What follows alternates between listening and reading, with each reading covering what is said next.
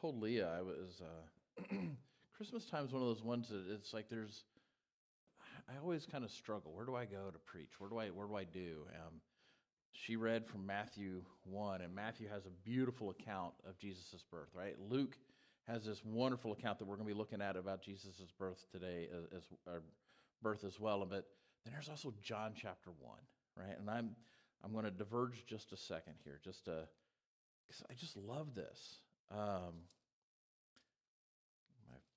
fat sausagey fingers, thin pages.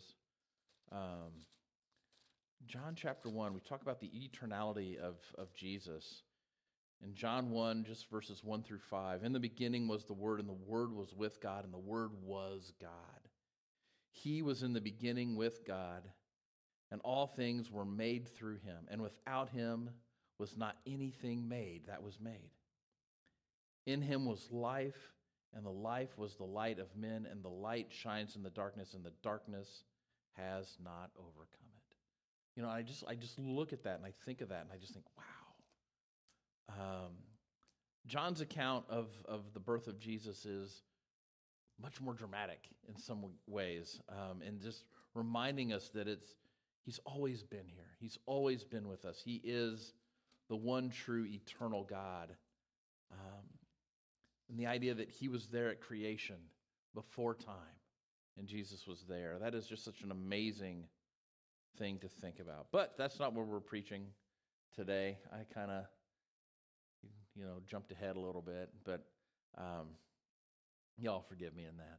We are going to be in Luke chapter 2 today. I do have a little bit of a scratchy voice. You'll see me sipping some hot tea, trying to keep it uh, soothed as we go, but we will be looking at Luke chapter 2. So if you've got your Bible, go ahead and open up to Luke chapter 2. If you don't have your Bible, that's fine. It will be up on the screen. Let's hear the word of the Lord. In those days, a decree uh, went out from Caesar Augustus that all the world should be registered. This was the first registration when Quirinius was governor of Syria. And all went to be registered, each to his own town. And Joseph also went up from Galilee, from the town of Nazareth to Judea, to the city of David, which is called Bethlehem, because he was of the house and the lineage of David, to be registered with Mary, his betrothed, who was with child. And while they were there, the time came for her to give birth. And she gave birth to her firstborn son, and wrapped him in swaddling cloths, and laid him in the manger, because there was no place for them in the inn. And in the same region there were shepherds out in the field, keeping watch over their flock by night. And an angel of the Lord appeared to them, and the glory of the Lord shone around them, and they were filled with great fear. And the angel said to them, Fear not, for behold, I bring you good noise of great joy that will be for all the people. For unto you is born this day in the city of David a Savior who is Christ the Lord. And this will be a sign for you. You will find a baby wrapped in swaddling cloths, lying in the manger. And suddenly there was with the angel a multitude of the heavenly hosts, praising God and saying, Glory to God in the highest, and on earth peace among those with whom he is pleased. When the angels went away from them into heaven, the shepherds said to one another, Let's go over to Bethlehem and see this thing that has happened, which the Lord has made known to us. And they went with haste and found Mary and Joseph and the baby lying in a manger.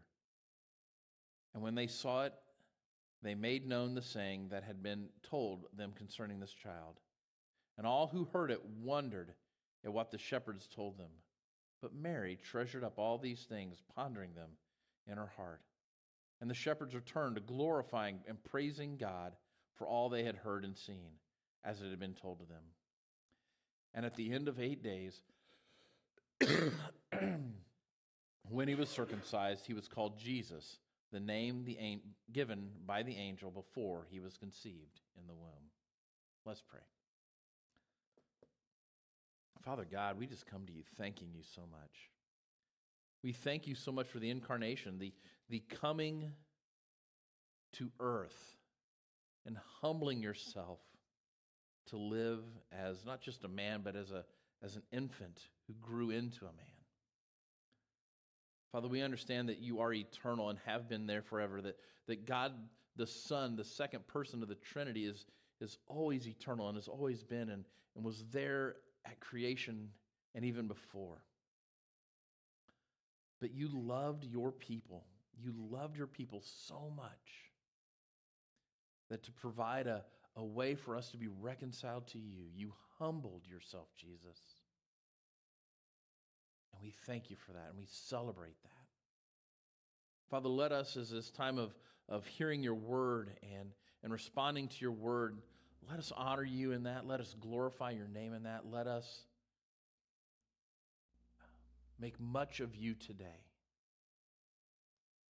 as we should make much of you every day. And it's in Jesus' name I pray these things. Luke chapter 2. Man, it is, it is just one of those passages that is one of the most well known passages of Scripture, um, probably specifically in the United States. I think we can thank Charles Schulz uh, for helping us become so well acquainted with this, uh, starting in 1965 until 2020. Linus said this on stage, on TV, in 90% of American households for that, that period of time. That's kind of a crazy thought that, it, that that message, Luke chapter 2, was read in homes for that long. Like, if you're a member of Gen X, I am, there's probably a really good chance that when you read Luke chapter 2, you may even hear it in the voice of Linus Van Pelt, right? Like, it's, it's just kind of ingrained in us this way. But as a child, not only do I remember seeing it on TV with, with my bowl of popcorn and, and watching it with, with mom and dad and, and, and seeing it with Charlie Brown, I remember it even more specially being read to us each Christmas Eve evening by candlelight from my mom's, at that point in time, well worn red leather Bible. She would just open it up and it would be there real quiet. Right? This, this passage holds so many memories for so many of us. Those of us who grew up in the church, this is, this is a beloved passage. But this passage holds so much more. It holds and it proclaims much truth about Jesus, our Lord and Savior. And it just goes right into it. Jesus was born in Bethlehem rather than in Nazareth, where Joseph and Mary were living, right? Joseph and Mary were Galilean. They lived in the town of Nazareth in Galilee, and, and they, were, they were having to move from Galilee and Nazareth down to Bethlehem due to this decree put out by the Roman administration of, of Caesar Augustus. There was a census to be taken, right? And it was to be taken of all the Roman Empire for the purpose of gathering up taxes. Seems like sometimes some things never change, right? We know that Quirinius was the governor of Syria at the time, and it appears that he may have been overseeing this census. Right? Joseph and Mary were living in Nazareth, but they had to travel to Bethlehem because this was Joseph's ancestral home. The passage says that they went up to Bethlehem. That's always an interesting thing, right? It sounds odd to us here in the United States. We, we think of going up or traveling north. Well, Bethlehem is south of Nazareth. And, and so we would think, well, why didn't they go down to Bethlehem instead of going up to Bethlehem? Well, the Israelites and the, Is, and, and the Jews of the time, they didn't think quite the way we thought. They thought that because Bethlehem was in Judea and Bethlehem was on a mountain, specifically it was on Mount Zion, right? That it goes up, right? Mount Zion is where Jerusalem is, and you would go up the mountain to Jerusalem. You would go up to the holy city. And because Bethlehem is in the same district in Judea as, as Jerusalem, you would go up to Bethlehem. It's kind of an odd way of thinking about it, but that's the way they thought about it. In that um, ancient Hebrew texts, one always goes up to Jerusalem because it's the holy city. You go up to Jerusalem because it's on a mountain. You would go up to Jerusalem because it's in Judea, right? And Bethlehem being in Judea, you would also go up to Bethlehem. And it says that Joseph and Mary were betrothed. Right? This is a legally binding engagement that can only be broken through a divorce. Uh, in Matthew's account of Jesus' birth, that's kind of what Joseph sought to do quietly because he's like, wait, you're, you're pregnant, Mary? Yeah. But you and I have not been together. How does, right? He wanted to very quietly, with as much dignity as he could give Mary, seek to divorce her in this way because he knew the child was not his. It's not until the angel Gabriel speaks to Joseph in a dream that we read about in Matthew chapter 1 that, that it is revealed to him that the child is conceived of the Holy Spirit, that this is not even Mary's child. She's just the vessel in which she's carrying Jesus. And in verse 6, it says, The time came. Right now, so we know about all these political reasons that Joseph and Mary had to go to Bethlehem. But, but understand this that, that the time came. Don't miss out, right? Like, this is God who ultimately controls all of history, and He's the one who's putting all these pieces together. This was all mapped out and planned long, long before this day in, in, in Bethlehem ever occurred. Right? He controls all the, all the history, and He puts all the pieces together, and He puts all the pieces in place for Jesus to be born, when He was born, and where He was born. God the Father ultimately does all of that. There are no coincidences with our great and omniscient God. He is great, he's omniscient, he's omnipotent, he knows all, he can has all this power and he takes care of that. It was God who gave the Old Testament prophecies of the Messiah being born in Bethlehem. It was, it was God who will make sure that it happens according to his plan. A plan he had in place since before the foundations of the earth were even laid. And then it continues on to say that she gave birth to her firstborn son.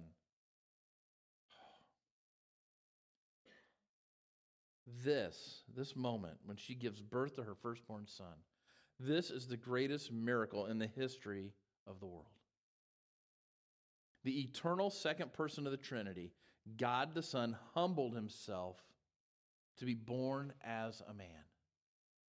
Don't, don't lose sight of this that Jesus is eternal. He exists outside of time as you and I understand it. And, and looking back at what he says in, in John 1 1 through 5, in the beginning was the Word, and the Word was with God, and the Word was God. He was in the beginning with God.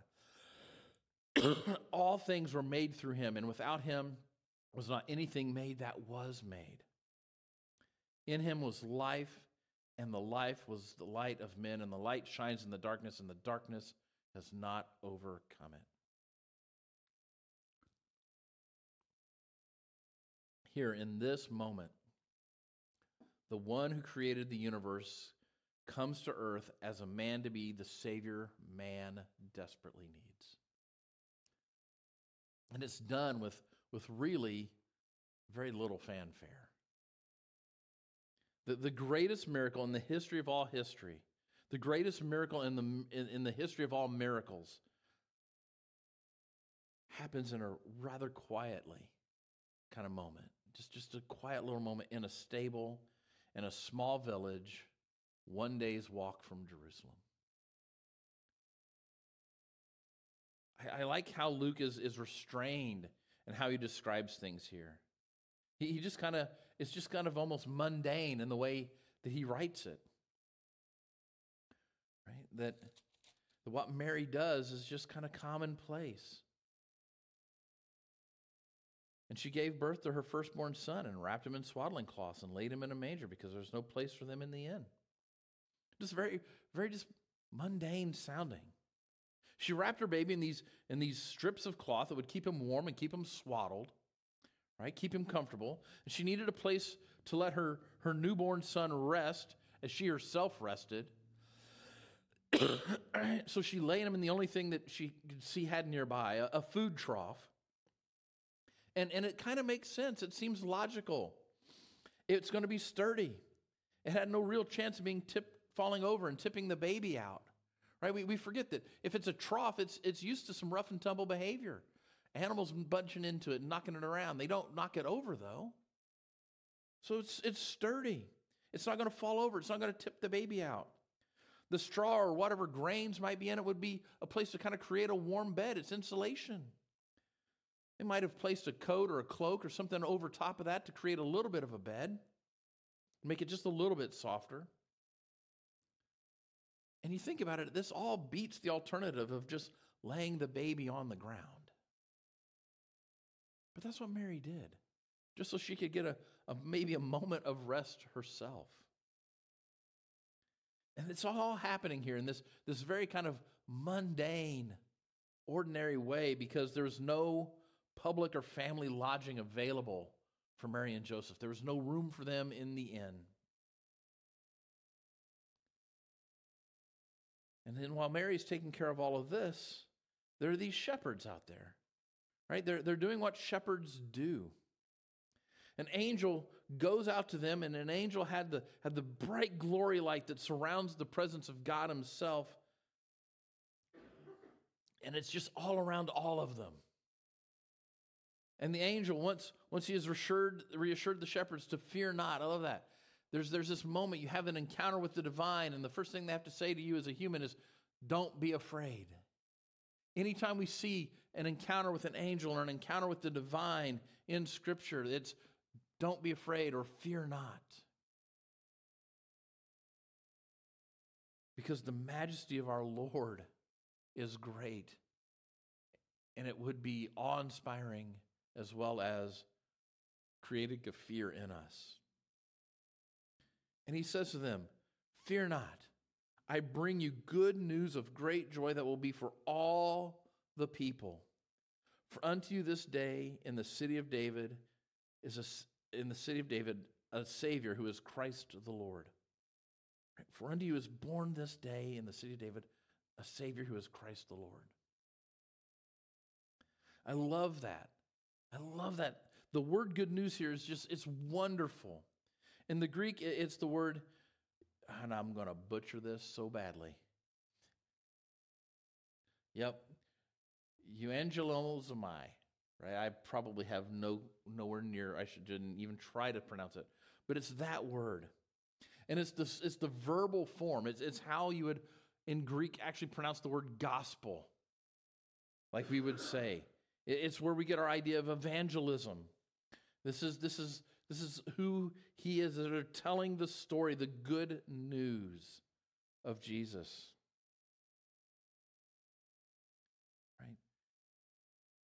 And then the angel makes this another part of this announcement as he's making this announcement. He's, he's also declaring something so important here that he is our Savior who is Christ the Lord. These are three titles, and they're three titles of the greatness of this baby. And, I, am sure this astonishing announcement kind of left the shepherds perplexed, and, and I sincerely doubt that they grasped it. It's not that they weren't intelligent men, but all of this happening all at once, there's a lot to process for them. And here the angel is saying to them that the Messiah or the Christ, who is the Savior of the world, is God Himself, and He has arrived in human form. He is Emmanuel, God with us. And then a, a, host of multitude, right? This is thousands of angels show up, thousands of the heavenly hosts. And together they proclaim the good news about Jesus. They sing praise of, the, of the eternal, omnipotent Son of God. Glory to God in the highest. They exalt Jesus as he takes on the form of a servant, being born in the likeness of men, as, as Paul describes in Philippians 2 7. They praise Jesus now as, as the fullness of time has come and as, as God has sent forth his son, born of a woman, born under the law, to redeem those who were under the laws, as Paul reminds us in Galatians 4 4 and 5. And he says a lot here. He says, Peace to them. Man, there's a peace in our salvation that comes only through God's Son. That, that peace in Hebrew is, is the word shalom, right? And it, it has a much higher connotation than, than our English word peace has. Peace in English, we kind of think of it as just being without conflict, being without turmoil. That's, that's kind of the peace we think about in English, right? Not, not having conflict around us. Shalom, peace, though, means to not just be without conflict and turmoil, but to also be positively blessed because of your right relationship with God. It's this notion that all is well in life. But not only is all well in life, it's, it's all is well in life, especially during times of, of hardship, especially during times of persecution, especially during times of tribulation. It's this concept of, of in this sense of like, I am God's and he'll see me through.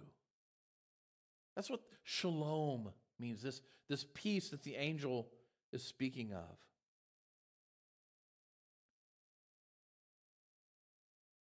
This is a peace that withstands conflict.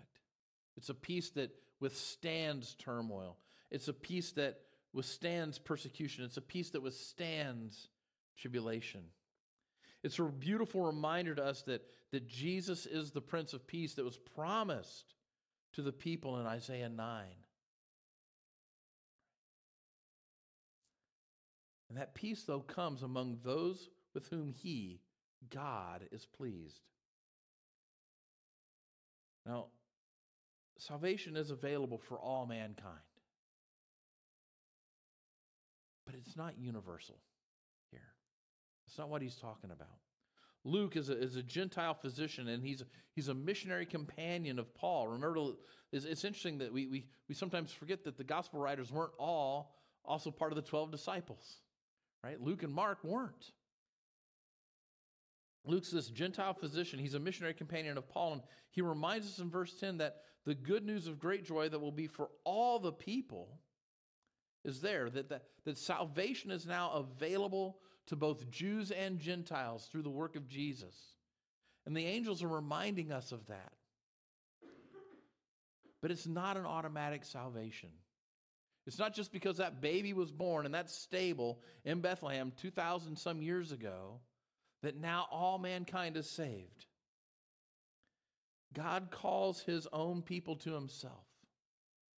And his people will respond to his call. And it's through Jesus that, that we're able to respond.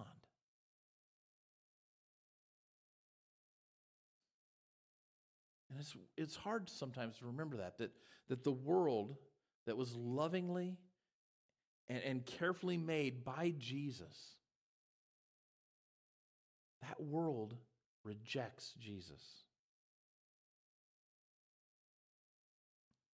We're told about this in, in John 1 that the world rejects Jesus. Right? Even, even, with, even with the most convincing proofs, the Jews, the people of Jesus' day, his own people, his own family, it, even his mother and his brothers weren't real sure, like, you're looking a little crazy out there in your ministry. Maybe, Maybe you need to come home and go back in the wood shop. These people knew the scriptures, they could see the proofs, but yet they rejected Jesus anyway. They rejected the Messiah that they had been long promised. But those who have received Jesus, those who have received him, God gives them the right to be children of God. I love that it's that adoption story that, that we were once children of sin. And yet, God, when we, we have Jesus in our lives, He adopts us as His children, makes us His kids then. We're no longer children to sin, but now children of the King. And this isn't just some like academic or, or intellectual agreement about who Jesus is or what he teaches, right? This is all about the personal trust personal relationship you have with Jesus. When we believe in his name, we hold dear to all the things that we see are true about Jesus. Our adoption as children of God is, is something that, that comes from God and only from God. And oh, we are then born of, of God and not just born of blood. It's not our physical birth, it's, it's not about our ethnicity, it's not about a family lineage or family heritage of Christ followers that makes you a child of God. It is a supernatural work of God that saves us and brings us into his family as his children, and he does it individually in us, working on us one at a time. And God's children will have the peace that only comes from the Prince of Peace. God's children will be able to say, I am God's, and he will see me through. Shalom. And then after that moment of worship, and, and it doesn't say how long it is, It says they sing the one chorus, but we don't know how many times they sing it. We know that God at the throne has angels that are continually singing, Holy, holy, holy is the Lord God Almighty, right? They continually sing that. But we don't know. But there was a time where, where that angelic worship broke up. And the shepherds decide to then go into town and see what the Lord has revealed to them.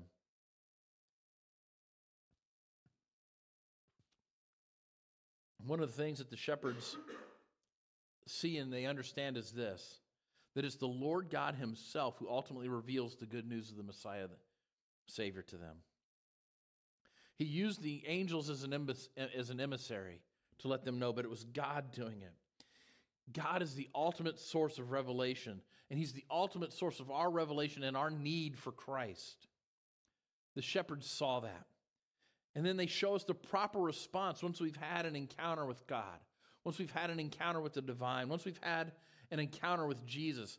They tell others. Once that song service in the pasture was over, the shepherds went out and proclaimed what they had seen and heard. Excuse me. it was those guys who first acted on the gospel message that they had heard by spreading that gospel message. They knew the gift that they had received was too great to keep it to themselves.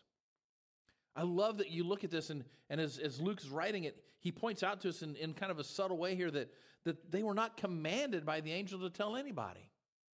Just the angel just showed up, told them, had a little concert, went home. And they were like, man, we gotta, we gotta, we can't hold on to this. We gotta tell somebody. They were compelled by the Holy Spirit to, to see what the angel had talked about. They were compelled to then go tell others.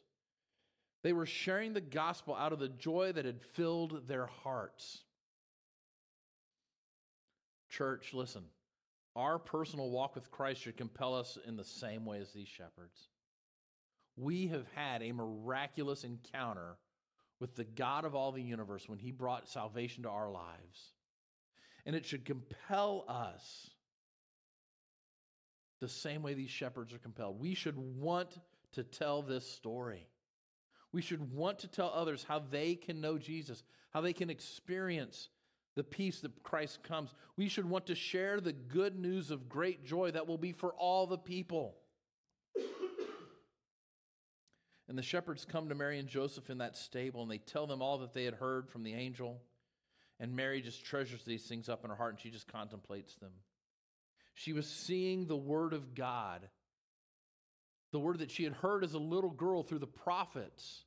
The word of God as it had been revealed to her by Gabriel the angel as he explained to her, You are going to carry the Son of God. The word of God, she had seen it now coming to fruition in her life. And she just treasured it and pondered it. And I love that she gives us this example of, of meditating on the things of God, meditating on His Word. The shepherds then go on their way and continue proclaiming the gospel message they have heard. they continue to praise and glorify God for the miracle they have witnessed. And this is it.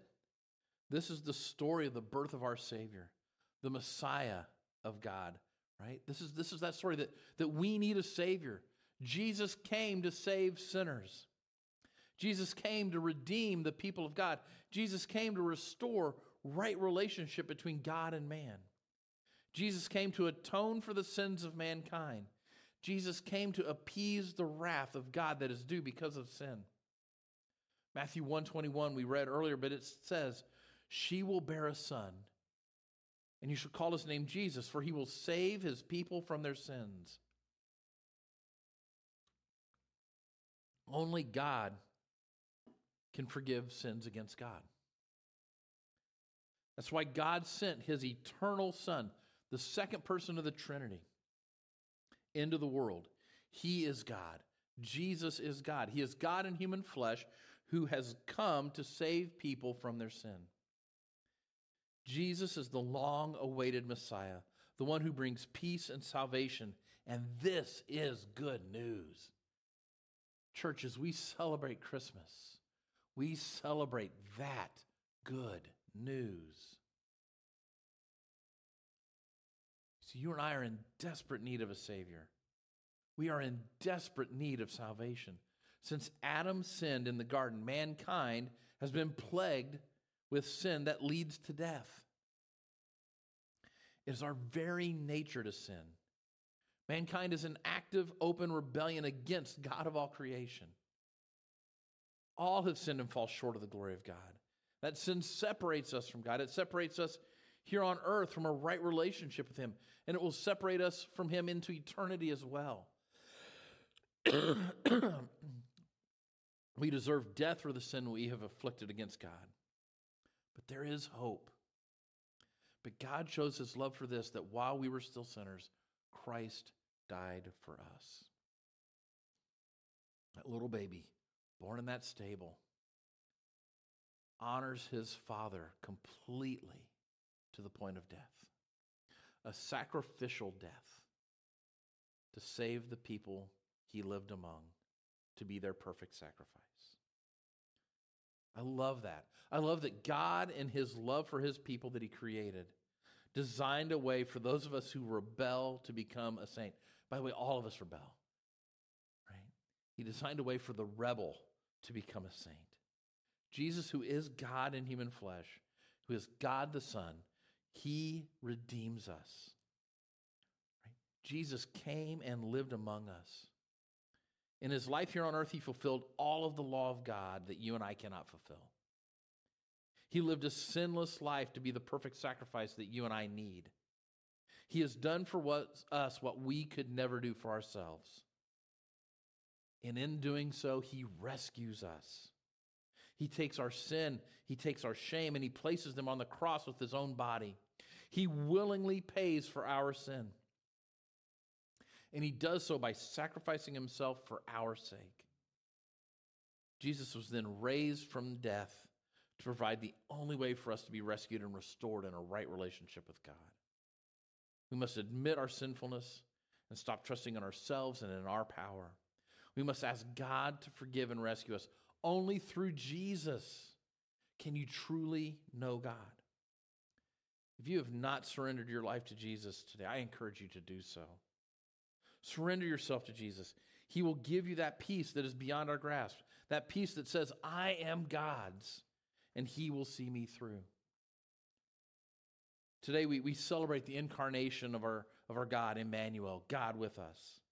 God the Son came to live among men who sinfully rebelled against him as one of them, so that they may be reconciled back to him. Jesus lived the sinless life even though tempted in every way that we are tempted.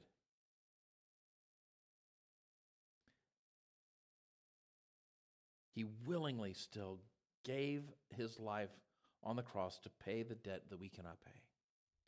He bore the just wrath of the Father that we cannot bear, and he calls us to follow him, and he will give eternal life. If you're a, if you're a follower of Jesus, you want to give somebody the greatest gift they can ever give. Give them the truth of the gospel. Give them the truth of Jesus' salvation that is available to them. Let's pray. Father, we just thank you. Thank you so much for being a God who loved us enough that you sent your only begotten Son to us to live among us, to be tempted in every possible way, yet to not sin and to be the perfect sacrifice that, that we need to pay the debt we owe. Father, we thank you for that, that incarnation, that coming of Christ in, human form. We thank you that, that you've humbled yourself in such a manner, Jesus.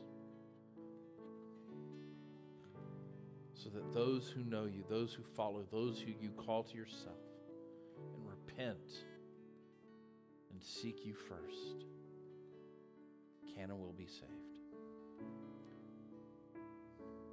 It's in Jesus' name I pray these things.